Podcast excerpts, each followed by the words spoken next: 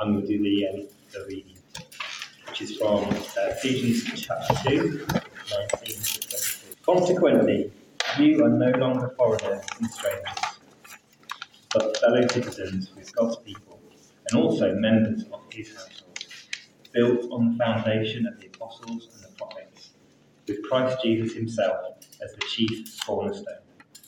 In him, the whole building is joined together and rises become a holy temple in the Lord. And in him, you too are being built together to become a dwelling in which God lives by his Spirit. And then onwards to chapter 4. As a prisoner for the Lord, then I urge you to live a life worthy of the calling you have received. Be completely humble and gentle. Be patient, bearing with one another in love. Make every effort to keep the unity of the Spirit through the bond of peace. There is one body and one Spirit, just as you were called to one hope when you were called. One Lord, one faith, one baptism, one God and Father of all, who is over all and through all and in all. The joys of COVID. Wipes and everything. Well, how lovely to see everybody and not in little boxes. it's so lovely to be back. And uh, so, welcome everybody. It's really lovely to have you all back today. And uh, yeah, just fantastic to be back as the church gathered um, today. So, you know, welcome back to Alton Baptist Church. So, um, let me just pray as we start. Gracious God, we gather together today, welcomed by you. Help us to be a welcoming community. Send your spirit to blow through our worship as a breeze blows through the open windows of a long closed house. Amen. So, um, we're still going through our series on Ephesians, and um, we're asking different people to take uh, a different take on Ephesians, look at a different theme. And it felt very right this morning to think about, obviously, church and the theme of church and being a body united through Ephesians. So, as many of you all know, um, I've been doing a course. I've started my diploma in uh, theology part time, and this was one of the books that I um, was given to read over the summer. A nearly infallible history of Christianity, being a history of 2,000 years of saints, sinners, idiots, and divinely inspired troublemakers by Nick Page. I can recommend it it is a, it is a big book, but it is taking two thousand years of history um, of Christianity over the, the, you know as I say last two thousand years. It is quite funny. There is a lot of funny bits in it, but there's a lot of history in it as well. But having read this over the summer, I learnt a lot. and what was a constant theme was the struggle for unity across the worldwide church, uh, you know, uh, around the world. And unfortunately, the debates and the divisions between different peoples, countries, denominations, etc., um, you know, across that time. But the new church, the new church in those early days, was an amazing piece of work. And there was something called, this is where, as I say, I'm going to be learning all sorts of new things. There was a piece of writing that was done in AD 150. So very early on, very sort of, you know, um, uh, sort of soon after the early church, called the Epistle to Diognetus. I, I could be wrong there, but and it says, bear in mind, this was written nearly 2,000 years ago. It talks about Christians live in their own countries but only as non residents. They participate in everything as citizens and endure everything as foreigners. Every foreign country is their fatherland, and every fatherland is foreign. They live on earth, but their citizenship is in heaven. And it goes on to say Christians love everyone, and by everyone they are persecuted. They are unknown, yet they are condemned. They are put to life, yet they are brought to death. Uh, sorry, they are put to death, yet they are brought to life. By the Jews they are assaulted as foreigners, and by the Greeks they are persecuted. Yet those who hate them are unable to give reason for their hostility. So, what, what made that early church so um, dangerous is that they stood out and that they had such an impact on the world. And I think my message today is, is, you know, that first bit of the passage talks about you are no longer foreigners or strangers, but fellow citizens with God's people and also members of his household. So we are part of this bigger movement around the world of Christians. And it's about saying God is choosing to live in me and make a difference. The living God is seeking to make his home in my heart and my life. And because of that, all the different members of this community, all different shapes and sizes of stones, are brought together with Jesus as our cornerstone. So imagine your family, um, or uh, if, if, if, it might be a group of friends that you consider to be your family. If, like in COVID times, you couldn't meet and you could only sort of talk to each other online, that would be just a you know a pale shadow of what you could actually do as that family. You wouldn't be able to hug them or have that deeper connection with them. And Ephesians 2 talks about the fact that if we have Jesus our cornerstone, then we are a household, you know, across the world of Christians. Household equals family, being a close relationship of uh, each other, part of the same tribe, a household who looks out for each other and cares for each other in the only way that individuals can. Um, and I think, you know, lots of denominations around the Christian faith may have slightly different ways of doing things, um, but we have a common cornerstone in who Jesus is. My sister and I are very similar in a lot of ways uh, in terms of character. We're like musicals, we like the theatre, we're both quite sort of people people, but yet we are very different in our values, and that often can lead to clashes in the, the way that only siblings can. But yet we still love each other and because as Christian, God lives in us through his Holy Spirit, you know, we can um, look out for each other and love each other on a daily basis. So, what does that mean, the Holy Spirit being given to us on a daily basis? It's about knowing who God is and how to follow him. And often the Holy Spirit will speak to us in our minds by giving us thought or an idea, or by leading us to um, perhaps have something on our hearts about doing something or saying something to somebody or thinking something according to his will. Paul, literally, um, this Wednesday in the church meeting, was talking about the fruit of the Holy Spirit and reflecting on how he can see these in his life. And he's actually got them stuck on post it notes, I think, at the window in front of him. And he sort of moves them to, you know, and sort of thinking about what are the things that actually God is working on in my life at the moment. So I was reading some uh, reading notes that I, I, was working through called Guidelines, and in there they quote a theologian called A.W. Tozer. And he um, wrote, I think, quite a few hundred years ago, and he said, What comes into our mind when we think about God is probably the most important thing about us. And probably then what it does is it's the most revealing thing about the church is her idea of God. So I'll say that again. A.W. Tozer says, What comes into our minds when we think about God is probably the most important thing about us. So it says something about us and, and kind of what we think. And therefore, you know, we all make up the church, and therefore, the most revealing thing about the church is her idea of God, and that will shape the church. So, what kind of God do I believe in? What kind of God don't I believe in? How might this then shape me in various ways?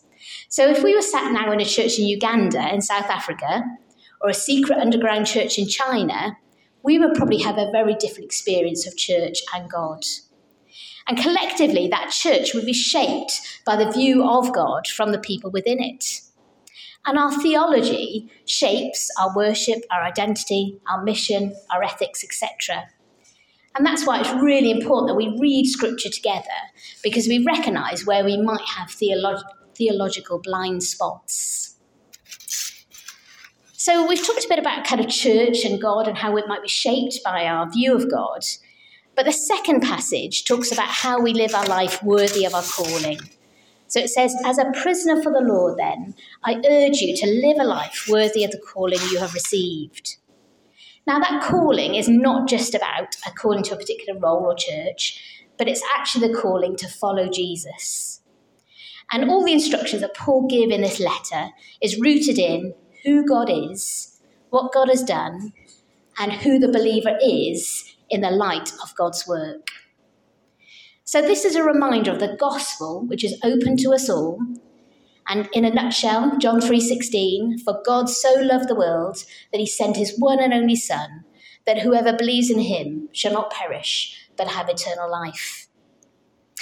So, just to put that in a, a sort of slightly bigger way, um, because sometimes we, we, we, don't say this, but I think it's really important that we talk about what that means, you know, quite regularly within a, a church context. So, God created us and the world we live in. And I think we all want to be known and seen and loved. And God is saying, I love you, I know you, I see you. And He can say this because He created us we are made in his own image. However, as a people through history and looking at the, as I say, that book that I read over the summer, we realise that lots of people in history have said, I'm going to live my life my own way. I'm going to do it without God. I'm going to make my own decisions. And that's led to um, difficulties with this people being hurt and the world being misused. And when you speak to people outside of church, people very much agree that the world and the society is damaged. There is hurt, there is anger, there's pain, there's disease. Things aren't as they should be. So God looked at this and created a rescue plan for us. He loves us and He wanted to give us yet another chance. So, although, you know, we should have paid the price for living life the way that we did, he provided somebody to rescue us, and that person was Jesus. Jesus died innocent and pure and was able supernaturally to take away our sin, the things that lead us away from God. And he enabled us to have a future and a hope. This future for us means that we can be reunited with God and that death isn't the end that we get a chance to live eternally with God. It gives us a future hope and a true freedom. The freedom to be who we were created to be, to have peace, and to have a peace about where we will end up. This truth has changed this world over the last 2,000 years, and many people have died for this truth. And often that has actually led to more people becoming Christians. For me, I believe the impact of this on my life, and it is fundamental to who I am and my choices in life. I think the key thing is that Jesus did live and he did die, and everything he did and said spoke of him being more than a man, but that he was God. And if you believe that he existed and he did and said all those things, then I think we all have a choice do we believe he was who he said he was? And if so, this should change your life. I see the difference in the people that I know who believe the same. And I see people who are living out their faith by being Jesus in terms of deeds and words every day. And for me, he gives me the courage to face the tough things of life, knowing he provides me with strength to get me through and that I am not on my own. I am seen and known and loved. If you aren't confident that you know that today, then now is the time. God is calling you. Jesus loves and forgives you, whatever you think you've done or not done. He is asking you to respond to Him. None of us are worthy, but yet all of us are welcome. And all you need to do is repent and believe. And we would love there to be a baptism service sometime this term. Uh, we'll have to work out all the COVID uh, bits and pieces, but that would be lovely. So if anybody here is thinking of baptism, do come and let me know. It is a very simple decision and prayer. I am sorry for the way I've been doing things. I choose to turn around and follow you. I respond to your love, and I will live a life following your commandments to love you and love others. And if you want to, to pray that, or if you've prayed that prayer today, do come and chat to me at the end. And if you need a reset, today is all about reset, and have been a Christian for years, then this may be a prayer for you. Lord, I long for those moments early in my faith when I felt your closeness, your joy, your energy, and zest for life. I confess that the daily ground has ground down my passion for you. I confess that I allow the cares of the world to choke out the joy of the gospel. Lord, turn my heart towards you again. Fix my eyes on you. Fix my heart on you. Help me have a reset in my faith and my life, starting today. Renew my heart. Renew my life for you. Help me see the daily routines of life as moments to gracefully submit to your will. Thank you for being the Lord of my life in every day. In Jesus' name, Amen. So, church reset, what does this mean to you today? I'm going to do a little survey, um, and if you've got any thoughts, you know, go back to after today and perhaps chat um, to the people that you know. Um, what does being back in church mean to you? What does this remind you about who God is? And it'd be lovely to capture some of those and perhaps feed them back this week. So, what does being back in church mean to you? And what does that say to you about who God is in your life? So, I'm just going to do a little prayer of recommitment. It feels like this is a great chance to say we recommit as disciples of Alton Baptist Church today and so um, perhaps uh, I'm going to say a little bit, and then there's a little response, which is, with the help of God, I will. So, with the help of God, I will. So, I'll just, just I'll, I'll let you know what, what we're going to say. So, I'm going to talk to you about um, deepening discipleship, uh, continuing the apostles' teaching and fellowship in the breaking of bread and in prayers, in prayer, sorry, in resisting evil, proclaiming by word and example the good news of God in Christ, seeking and serving Christ and defending the weak and um, seeking peace and justice in this world. So, those are the things that we're going to recommit to together today. So, when I say um, all together, with the help of God, I will. So, as disciples of Christ at Alton Baptist Church, we are called to be shaped by God in our lives and communities and seek the growth of his kingdom, deepening our own discipleship and enabling others to grow in theirs, and in loving service of the world.